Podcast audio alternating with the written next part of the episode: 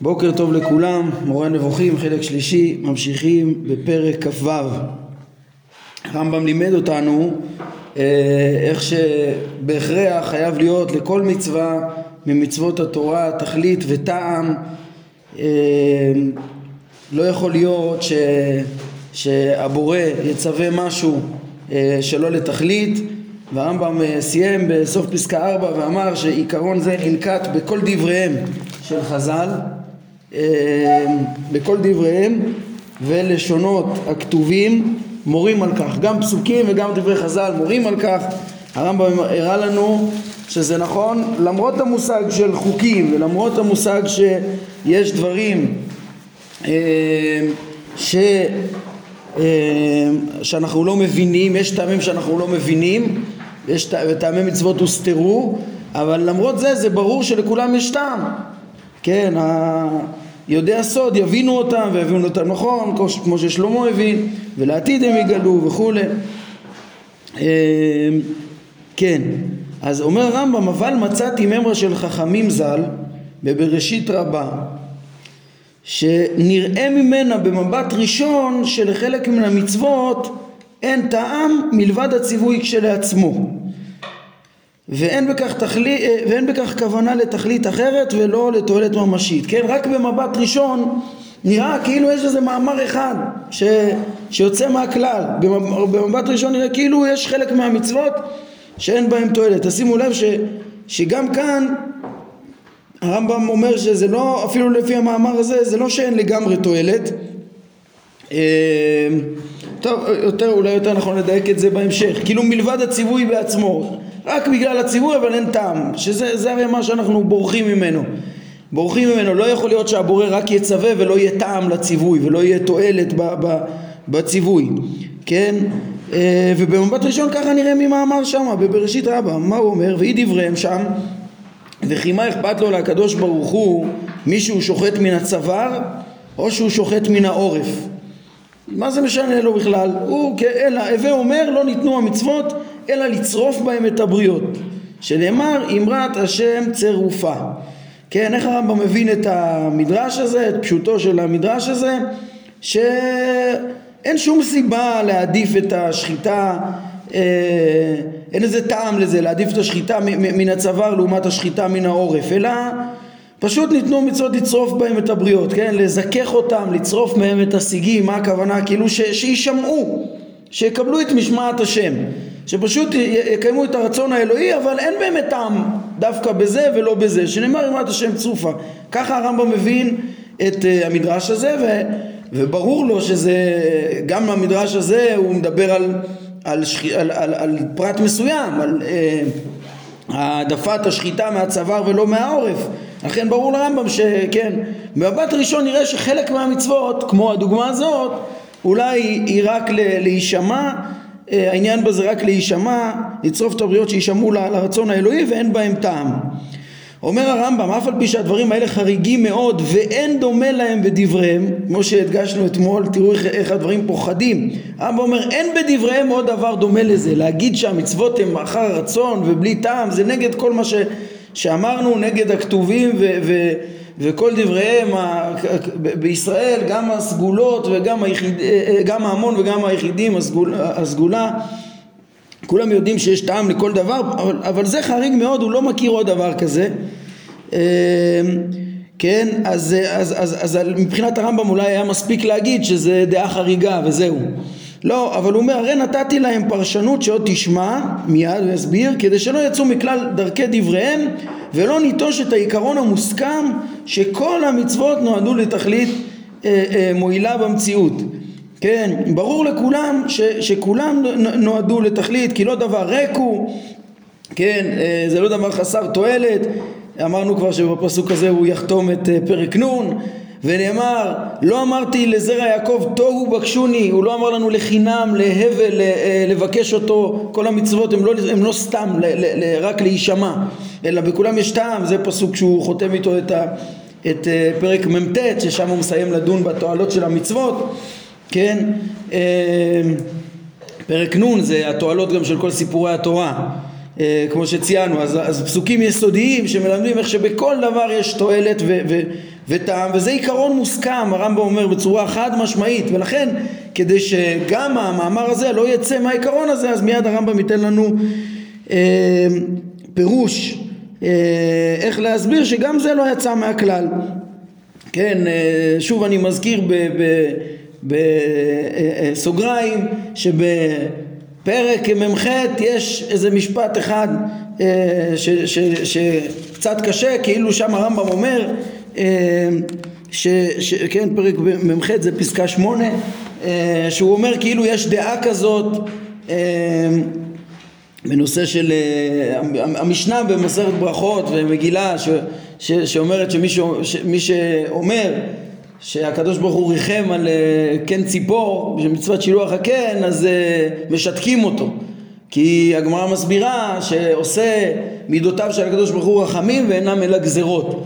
אז שם הרמב"ם אומר שאולי האמירה הזאת היא לפי דעה שסוברת כמו המדברים שאין לקדוש ברוך הוא טעם במצוות אלא רק הכל אחר הרצון. עכשיו זה תימה, זה בלתי אפשרי, זה לא מסתדר עם הפרק שלנו.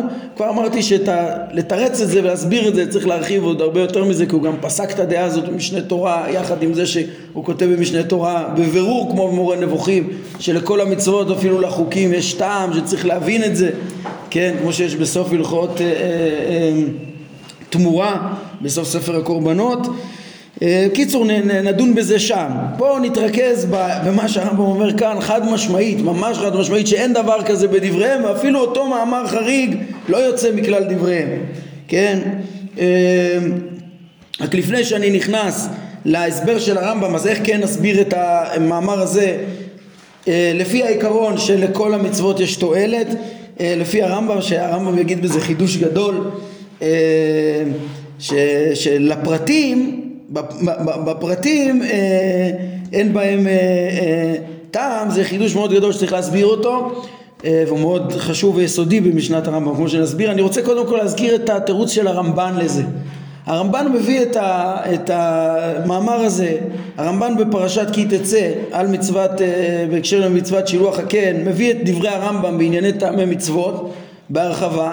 אז דבר ראשון הוא פותח ואומר שוודאי שהרמב"ם צודק שכל המצוות יש בהם טעם, מועיל, וכמו שהרמב"ם מלמד, כולם מתקנות את הדעות ואת המידות וכו', כמו שנראה בפרק הבא, ובכל הפרקים הבאים, איך שכל המצוות כולם יש טעם. הרמב"ן מאוד מאוד מזדהה לחלוטין עם האמירה של הרמב"ם, אלא שהוא אומר, מה פתאום שהמאמר הזה קשה? לא זה ולא המשנה במסכת ברכות, הם בכלל לא סותרים. הרמב"ן מסביר אותם בצורה מאוד פשוטה, מה כוונת המשפט הזה? זה לא לומר שכל המצוות העניין בהם זה רק להישמע בלי טעם.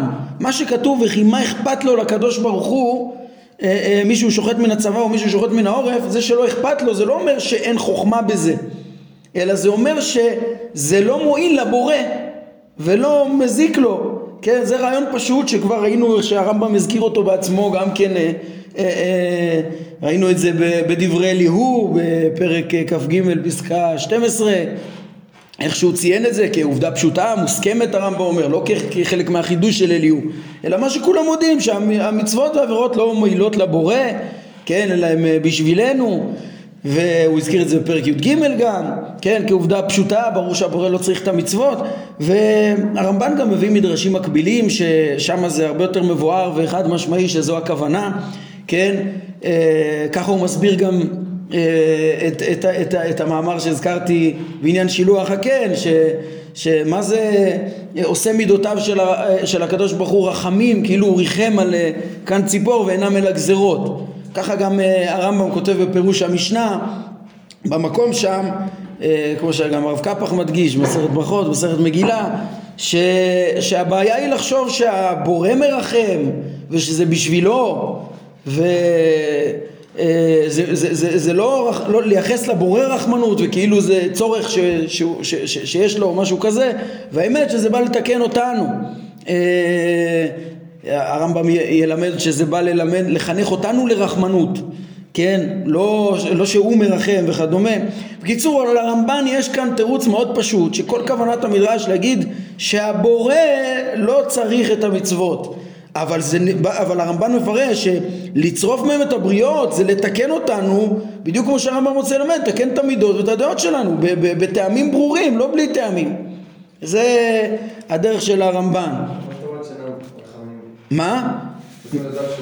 שאינם רחמים ואינם אלא גזרות. הכוונה לפי הרמב"ן שזה לא רחמים של השם, השם לא שהוא מרחם וצריך את זה שלא, וצריך את העזרה שלך שלא יהיה פה אכזריות במציאות, כן? אלא מה? הקדוש ברוך הוא נתן לנו גזרות עבורנו כדי עם טעמים, לצרוף בהם את הבריות, לתקן אותם, לחנך אותם במידות הרחמים שידמו לטובו וכדומה, אבל הוא לא צריך שום דבר. זה הכיוון של הרמב"ן. בעניין שילוח הקן שוב אנחנו נאריך יותר בפרק ממחת, אבל פה רק רציתי להגיד, תראו, הרמב"ן פתר התאים את המאמר הזה עם הכלל של הרמב"ם שלכל המצוות יש טעם בצורה הרבה יותר פשוטה, אבל אני חושב שכן, הרמב"ן ככה הצליח לברוח כנראה הוא לא אומר את זה בפירוש, הוא לא מתמודד עם הטענה של הרמב"ם, לא מתייחס אליה, שעכשיו אנחנו נראה שלפרטי המצוות, להרבה מפרטי המצוות אין טעם, כן? אבל הוא כאילו לא היה צריך להיכנס לזה. והרמב"ם ברור לי שגם אם היה לו את כן, כמו שאתם תראו מהדברים הברורים והחד משמעיים שלו בפסקאות הבאות, גם אם היה לו את התירוץ של הרמב"ן, אז הוא היה אומר את העיקרון שהוא אמר, הוא לא אמר אותו בדיעבד רק כדי לתרץ מדרש. לפי הרמב"ם בהכרח לפרטי המצוות אין טעם, והוא ניצל את המאמר הזה והוא הבין שנראה לו שזה זה ההבנה של המאמר, וגם אם זה לא כוונת המאמר אז הוא ככה סובר, כמו שאנחנו נראה שיש פרטים שאין להם טעם למצוות. בואו נראה עכשיו את הנושא הלא פשוט הזה, כן? הרבה התקשו בדברי הרמב"ם האלו, ואנחנו ננסה להסביר את זה בעזרת השם טוב, גם את דעת הרמב"ם וגם את דעתם ואת שורש המחלוקת, גם את דעות המתנגדים. על כל פנים, שוב, העיקרון של הרמב"ם, יש טעמים לכל המצוות. אנחנו פתאום פוגשים מאמר אחד שאומר שלחלק מהמצוות, כמו פה, אולי נראה שאין טעם מלבד הציווי כשלעצמו. איך זה יכול להיות? מה זה? אז הרמב"ם אומר, זה דעת יחיד, זה נגד כל העקרונות המוסכמים מהכתובים בדברי חז"ל, אבל הוא גם את זה הוא רוצה להסביר עם העיקרון בצורה שתתאים עם העיקרון, שלא יצאו מכלל דבריהם, לא ניטוש את העיקרון המוסכם שכל המצוות נועדו לתכלית מועילה במציאות. אומר הרמב"ם, מה שראוי שיאמין בעניין זה כל מי ששכלו שלם ומה שאתאר. שימו לב איך הרמב"ם מדגיש כבר מההתחלה, כל מי ששכלו שלם צריך להודות בדברים האלה. אותו דבר שאחרים התקשו ורוצים לברוח ממנו, לרמב"ם זה ברור, מי שבאמת שכלו שלם יבין את זה, מי שלא שכלו שלם, אנחנו נבין בדיוק את הרעיון, כי יש לו גישות אחרות בטעמי מצוות, הוא לא יבין את זה. זה הרבה חכמים גדולים הלכו בגישות אחרות, כן? אבל לדעת הרמב"ם זה לא שכל שלם, זה גישות שהם אפילו בפרק ל"א הוא יגיד זה חולי, ניסיונות להגיד שאי אפשר להבין את הטעמים של המצוות והם נשגבים מבינתנו ואז יש טעם לכל הפרטים. זה מי ששכלו שלם לא יגיע לדעות האלו לדעת הרמב"ם, כן? אז מה שצריך להבין פה, היסוד שיוצא מהמאמר הזה הוא מה שיתאר. למצווה בכללותה יש בהכרח טעם, כן? זה מה שהרמב"ם מלמד אותנו בפרקים האלו, פרקים כ"ה-כ"ו, המסר שלהם חייב להיות טעם לכל מצווה שהבורא ציווה, אבל זה למצווה בכללותה, ונצטווינו בה לשם תועלת מסוימת, לא יכול להיות שהבורא יצווה מצווה לא לתועלת. אבל אילו פרטיה עליהם נאמר שהם לציווי גריידא, על פרטי המצווה נאמר שהם לציווי גריידא ואין לתת להם טעם. עכשיו פה אני רוצה לדייק את מה שהתלבטתי אם לדייק כבר קודם מדברי הרמב"ם. תשימו לב, זה דיוק גם שהרב זצ"ל העיר בספר שלו במורה נבוכים, זה כשכתוב שהרמב"ם מלמד אותנו פה שפרטיה של פרטי המצווה הם נאמרו לציווי גריידה ואין להם טעם, אז זאת אומרת שאין להם טעם. למה דווקא בפרט הזה ולא בפרט אחר? כי היה אפשר להיות גם בפרט אחר, כמו שאנחנו נראה. אבל סוף סוף, אחרי שנבחר אחד הפרטים, כן, ולאו דווקא הוא, אבל היה יכול להיות אחרת, אבל צריך לבחור פרט, צריך לבחור פרט מסוים ושיהיה ציווי, ואז יהיה תועלת של הישמעות באותם פרטים, כן, זה מה שכתוב פה. הוא אומר פרטיה עליהם נאמר שהם לציווי גריידה ולא לטעם, אבל כן לציווי גריידה. כאילו צריך ללמוד מפה לא רק מה הרמב"ם שולל שאין להם טעם, שאת זה הוא יסביר מיד, אלא גם מה הוא מחייב. הוא אומר מה שיש בהם זה מעלת ההישמעות, כן, זה לצרוף בהם את הבריות. המדרש אמר, הוא לא אמר ניתנו המצוות להבל, כן, פרטי המצוות לפי הרמב"ם, כן. בוא נקרא רגע עוד משפט. הרמב"ם אומר כך למשל, הריגת בעל החיים לצורך התזונה הטובה היא בעלת תועלת ברורה, כמו שנבהר, כן, כמו שמפנים פה. פרק ממחד זה פרק שעוסק בענייני מאכלות אסורות, כל איסורי מאכלות וכו'. זה שהותר לאכול בעלי חיים זה דבר ודאי מועיל, זה מועיל לתזונה של האדם. אך בהיותה בשחיטה ולא בנחירה ובחיתוך הוושת והקנה במקום מיוחד, אלה וכיוצא בהם לצרוף מהם את הבריות.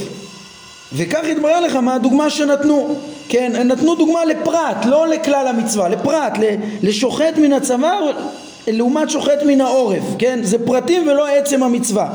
הפרטים ניתנו לצרוף בהם את הבריות. אני חוזר לדיוק שהתחלתי להסביר, לצרוף בהם את הבריות זה משהו, זה לא לטעם מסוים דווקא זה ולא אחרת, שתגיד יש טעם לבחור דווקא את זה ולא את זה, אבל זה שיהיה פרט מסוים זה קריטי. הרב קוק ככה מתרץ קושיה שהייתה לו על הרמב"ם. הוא אומר הרמב"ם עכשיו מלמד אותנו שלכלל המצווה יש טעם ולפרטים לא. אם ככה, אומר הרב, למה יש פרטים שהם מעכבים? אם זה היה משהו לא עקרוני, אז היה צריך להגיד שהפרטים לא מעכבים, או שלא חייבים לקיים את המצוות דווקא באופן הזה. תגיד שגם, כאילו ככה החוכמה הייתה צריכה להניח את זה. אם באמת התורה רוצה רק את הערך והפרטים לא מעכבים, אז תגיד תסביר את הערך וכל פנים שהפרטים לא יעכבו. למה זה מעכב? אז הרב אומר לא, גם לפי הרמב"ם ברור שיש ערך שיהיה ציווי קבוע, מתמיד, שיועיל, לקבוע ציווי אלוהי אחד ושתהיה בו מעלת ההישמעות באותו דבר, כן, ולכן חייבים היה לקבוע פרטים, כן, כמו שהרמב"ם אומר, אלא שזה יהיה לדעת הרמב"ם, הוא יגיד ממש הזיה ושטויות להסביר שדווקא הפרטים האלה הם מועילים וטובים ולהמציא טעמים למה דווקא זה ולא זה, כן? הפרטים לא יכולים להשתנות. הם לא יכולים להשתנות. התורה קבעה גדרים הכרחיים והם צריכים להיות תמיד, כן? הפרטים לא הגיוני שיש שינוי בחפץ, נקי זה, והפרטים נגיד בין כוח. כן. לא יצאה משום דבר. התורה, אם זה כוח לא רואה לצרוך אותי, אז לא אמרו את שינוי בפרטים. מה שהשינוי זה בגלל שפרש נדע בצורה בגלל כזה, אז עכשיו תעשה לה כתוב בעניין שקשור אליה, שקשור אליה. אתה שואל בבן תקוע למה הוא לא צריך שחיטה? כן. אז מה אתה שואל? לא הבנתי בדיוק את השאלה. אני אומר, אם הדרך הכי טובה לקרוב את האדם זה הפרטים האלה, נגיד לשחוט את הפרט. תראה, עיקר התועלת לאדם זה דווקא מכלל המצווה והטעם שכן קיים, כן? והפרטים, צריך גם פרטים מדויקים שגם מהם יושלם האדם. אני רוצה להזכיר בהקשר הזה את מה שאמרתי אתמול, על זה שהרמב"ם בפירוש דיבר בשמונה פרקים, פרק שישי, על הערך של ההישמעות גם, כן? בחוקים. הרמב"ם שם שאל, מי מעולה יותר? המעולה בנפשו, המושל בנפשו או המעולה? כן? ואמר שתלוי במה? במצוות צריך להיות, ובכל דבר שיש לו טעם, דבר שהוא ערך לפני עצמו והוא תכלית, צריך לקנות את התכלית בשלמות ולרצות אותה, זה החוקים השכליים, שם ודאי שהמעולה גדול. אבל אומר הרמב"ם, ביחס לחוקים, אז שם המושל בנפשו גדול. למה הוא יותר גדול? אז אם מעמיקים שם, מבינים שבחוקים יש דברים שאין להם טעם, ובדיוק כמו שהרמב"ם עכשיו יסביר, צריך לקרוא את הדברים שלו. אז צריך להכווין את הנפש למה שמועיל לה באמת. מה שמועיל לה באמת זה בכל חוק יש את ההיגיון, את הערך שאליו המצווה באה לכוון, אליו צריך להיות מוכוון ולהיות מעולה כלפיו. אבל כשיש פרטים שאין בהם עניין, אז העניין שלהם, מראש כל הערך שיש בהם זה הציווי שדיברנו עליהם. אז זה מבסס את הרעיון של הרב קוק בהערה שלו פה, שבעצם שם הרמב"ם בפירוש מדבר על זה ששם יש ערך להיות מושל בנפשו. ערך להגיד, כמו שאמרו חז"ל, אל תגידי אפשי לאכול חזיר, תגיד אפשי והקדוש ברוך הוא גזר. שם המעלה היא להישמע, כן? זה ככה גם היחס לפרטים. כן, בוא נראה את ההסבר של הרמב"ם. קודם כל יש לו פה סיוג מאוד חשוב, כן? הוא אומר, העיקרון שצריך להסביר את המדרש הזה זה להגיד שלכלל המצוות ודאי יש טעם. המדרש הזה לא מדבר על כלל המצווה שכל המצוות לתועלת, הוא לא יוצא מהכלל הזה, אלא הוא בא לדבר על פרטים מסוימים שצריך לדעת שיש פרטים שהם רק לצרוף את הבריות, שחשוב לדעת את זה. זה נמצא הרבה בפרטי החוקים וכדומה, ובעצם כל הפרטים המדוברים זה תמיד חוקים שבהם אין טעם, כן? אבל בפרטי החוקים, בגדר איך מקיימים את החוק. אבל דיברנו על זה שגם בחוקים יש טעם, ולא סתם טעם, אלא הטעם הכולל, הסברנו פעם שעברה, הוא אפילו גלוי לאומות, כמו שנראה פרק למדל, הוא גלוי ומתפעלים מהחוכמה שמיים. ואמרנו שמה, כן, דיברנו פעם שעברה, שמה שהגויים משיבים זה דווקא על הפרטים האלה שלא מובנים, ואנחנו שומרים אותם בעדיקות, כן?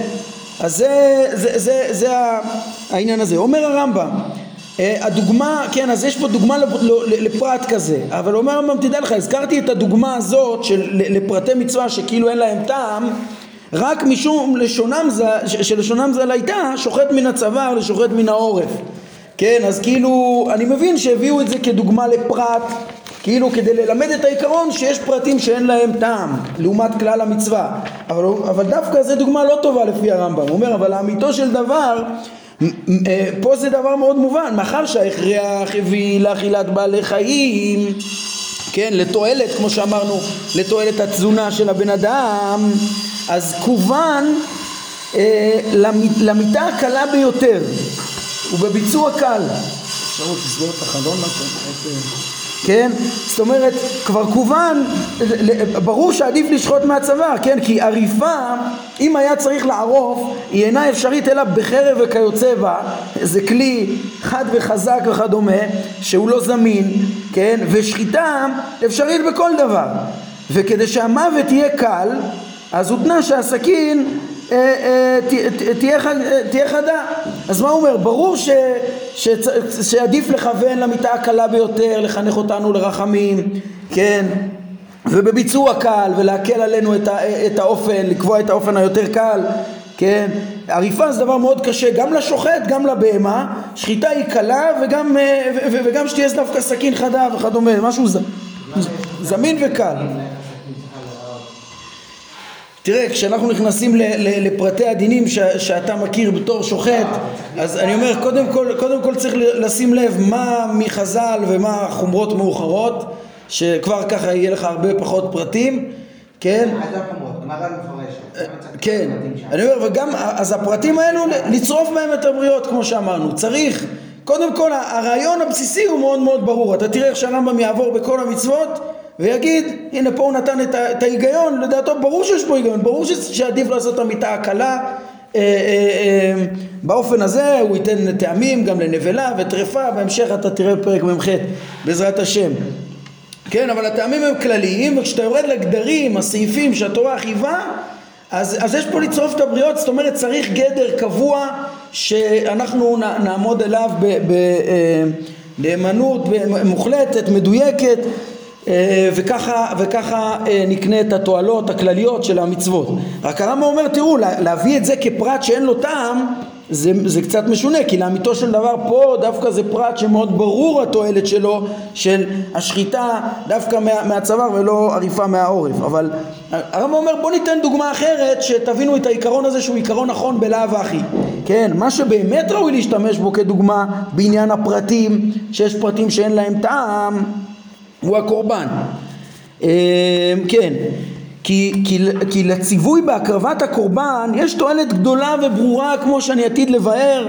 כן, מפנים פה לפרק מבב שהוא עוסק בדיני קורבנות, אבל בעצם עוד לפני, אנחנו נראה כבר בפרק, בפרקים כ"ט עד למד בית בעיקר, הוא ילמד אותנו איך שהתורה הגיעה על רקע היסטורי מסוים, שכבר הייתה תרבות של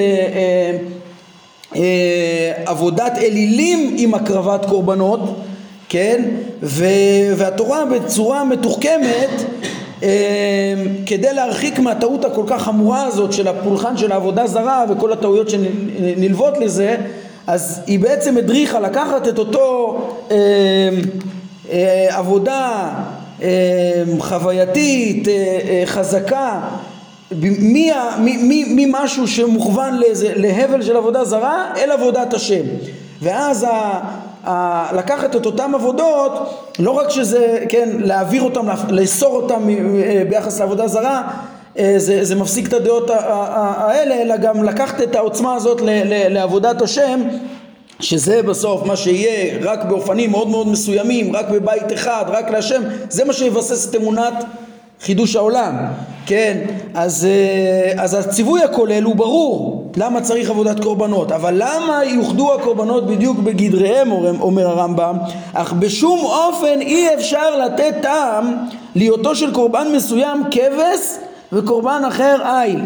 כן, לפי ההלכה כבש זה עד גיל שנה, אז התלה נקרא כבש, ומשנה וחודש עד שנתיים הוא נקרא איל. אז למה צריך דווקא, כן, התורה קובעת פרטים, מה, לא היה אפשר להועיל את אותם תועלות של העבודה ושל ביסוס האמונה וכולי, אם זה היה איל ולא כבש, דווקא עם הפער של החודש הזה ביניהם? כן, והיות מספרה מספר מסוים, מה, אם הייתי מקריב מספר אחר, אחד יותר, אחד פחות, לא הייתה את אותו תועלת? לבוא ולהגיד שדווקא זה מועיל ודווקא זה לא מועיל, אומר הרמב"ם, בשום אופן אי אפשר לתת לזה טעם שדווקא זה יעזור וזה לא יעזור. כן, תראו איזה דברים חריפים וחדים יש לרמב"ם פה, וזה חשוב, כדי, אני צריך להתייחס לכל מיני פרשנויות אחרות איך לומדים את הרמב"ם. שימו לב מה הוא אומר: וכל מי שמעסיק את עצמו במתן טעם למשהו מן הפרטים האלה, הוא לדעתי רוזה הזיה ממושכת, כן, שאין הוא מסיר על ידה אבסורד אלא מוסיף אבסורדים. הוא בא לפתור בעיה, כן, הרי הבעיה שאנחנו צועקים אותה בכל הפרקים האלו, חייב להיות לכל פעולה אלוהית טעם. גם הרמב"ם מלמד את זה, אבל הוא אומר, אז אדם בא להסיר אבסורד. מה, יכול להיות שהבורא סתם יגיד שני כבשים או שבעה או איל אחד או כך וכך וכו' וכו' בכל פרטי הקורבנות, או דווקא בגיל כזה או בגיל אחר, יכול להיות שלא? אז מכוח זה הוא בא לפתור את האבסורד, ואומר לו, זה דווקא בגלל זה וזה, ממציא איזה טעם, טעם דמיוני, טעם שהוא לא נכון. הרמב"ם אומר, זה לא יכול להיות. הרי מי שמבין את התועלות האמיתיות, את טעמי המצוות, יכול להבין שבין כך ובין כך היה יכול להגיע העניין. אז הוא לא עזר כלום, הוא מוסיף אבסורדים. הוא אומר שהבורא בכוונה עשה משהו, עשה שטות, עשה דבר שאין בו טעם, אין בו תועלת.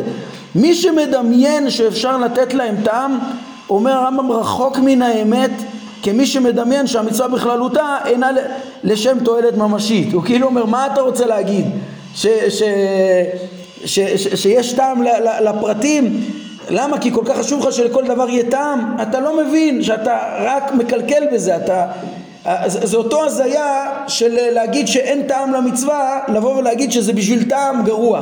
כן, כמו שהרמב"ם התנגד נגיד לטענה שהבורא כל דבר יש בו טעם, לכל פעולה שלו יש טעם, לכן בבריאת הקופי בשביל להצחיק בני אדם. כן, אתה הופך אותו למכוון לטעמים פחותיים, לפעולת צחוק במשמעות של הפעולות בפרק הקודם, כן? אז הרמב"ם אומר איך צריך להבין את זה נכון. דע שהחוכמה חייבה, ואם תרצה אמור ההכרח הביא, שיהיו פרטים שאין להם טעם, וכאילו מן הנמנעו לגבי התורה שלא יהיה בה דבר מן הסוג הזה. איזה משפטים מדויקים יש פה. החוכמה האלוהית חייבה, ואם תרצה אמור ההכרח הביא. מה הכוונה? כן, וכמו שהוא אומר פה, זה כאילו מן הנמנע. לא מדובר פה, צריך להבין, לא מדובר פה בנמנעות לחלוטין. הבורא יכול לצוות מה שהוא רוצה, אבל למדנו על זה בפרק כ"ה, וזו פרק כ"ה, שהבורא אבל כן, הוא עושה רק דברים אפשריים. יש דברים שהם נמנעות מוחלטות, שהן לא קיימות במציאות, ובלתי אפשרי גם לתאר את הבורא ביכולת עליהם, כמו שאמרנו בפרק כ"ו. אבל גם לא כל דבר אפשרי הבורא עושה. הוא לא עושה דברים, כל דבר טיפשי אפשרי שיהיה קיים, אלא רק מה שחוכמתו מחייבת, כן? רק מה, ויש דברים שמבחינת החוכמה בלתי אפשרי אחרת, כן? והם כמו נמנעות. זה שיהיה גם את החומר הזה, למרות הכיליון שבו, תהליך ההתהוות והכיליון בטבע, אנחנו יודעים שזה אי אפשר שיהיה יותר טוב, ובתוכו יש רק את הדברים הטובים והשלמים שאפשר. אז הוא אומר ככה, נכון להגיד גם שהחוכמה חייבה וגם ההכרח הביא, כי אי אפשר יותר טוב מזה, זה הכי טוב שרק יכול להיות, כן? אפילו אם זה לא נמנעות גמורות, זה נמנע כי בלתי אפשרי לעשות משהו לא בהתאם לחוכמה. הבורא עושה רק את הכי טוב שיכול להיות, אז זה גם הכרח. אז ככה הוא אומר גם שיהיו פרטים, חייב להיות שיהיו פרטים שאין להם טעם, וכאילו מן הנמנע הוא לגבי התורה שלא יהיה בה מן הסוג הזה, כן? אם זה לא היה מן הנמנע, אז הבורא היה עושה גם טעם לזה, כן? אלא מה? שצריך להבין שבמציאות שלנו אנחנו נמצאים בחומר הזה, ויש לנו תכלית מאוד מאוד ברורה, ויש דברים שאתה צריך לקבוע בהם, אפילו באיזה דרך איך להגיע לתכלית, ואפילו שזה לאו דווקא, אין הבדל אם בדרך הזאת או בדרך הזאת, כן? פה יש גם כן את היסוד שהתורה מתאימה לטבע, כן? התורה היא באה הרי להדריך את האדם שקיים פה במציאות הטבעית הזאת, כן? והתורה צריכה לקבוע, כמו שהתורה צריכה לקבוע, נגיד היא אומרת, צריך לקבוע מין מסוים. בוא נראה את הלשון של הרמב"ם בעצמו, כן? אז אין הבדל הרבה פעמים בין זה לזה, רק צריך פשוט לקבוע גדר. אומר הרמב"ם, הסיבה לכך, למה באמת חייב פשוט לקבוע ולא יכול להיות שיהיה טעם? הסיבה לכך שזה נמנע היא משום שהשאלה מדוע היה כבש ולא איל, היא אותה שאלה בדיוק שהייתה מתחייבת אילו נאמר איל במקום כבש, כן? היו אומרים לך איל, אז היית שואל ולמה איל ולא כבש? והלא יש הכרח במין כלשהו, חייבים לקבוע. ולמה יש הכרח? כי אנחנו רוצים גם את המעלה של ההישמעות המוחלטת, הנצחית, הלא משתנה, אחרת נתת דברך לשיעורים. הרמב"ם מסביר את העיקרון הזה גם בפרק למ"ד, אנחנו נראה איך שהתורה היא הדרכה קבועה, נצחית, והיא חייבת להיות קבועה, כן? כמו חוקי הטבע, כן? וכן לגבי השאלה מדוע היו 7 כבשים ולא 8, כן? לגבי השאלה הזאת, אז ככה היית שואל אילו נאמר 8 או 10 או 20, והרי בהכרח אין מנוס ממספר כלשהו, כן? הרי חייבים לתת פרט כלשהו. למה? איך אתה יודע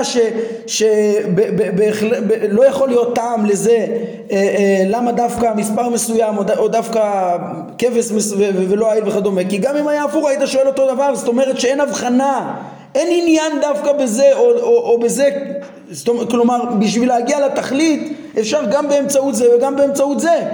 לכן מה אתה אומר? למה זה ולא אחר? ואם היה אחר אתה מבין, רגע, זה מביא, גם האחר מביא לתכלית, אז למה לא זה? שניהם מביאים לתכלית, אז לא יכול להיות טעם בדבר הזה. אי אפשר לתת טעם לדבר שהוא חסר טעם בהגדרה. תראו את הדוגמה שהרמב"ם אומר, הוא אומר יש בדבר זה דמיון לטבע האפשרי, כן?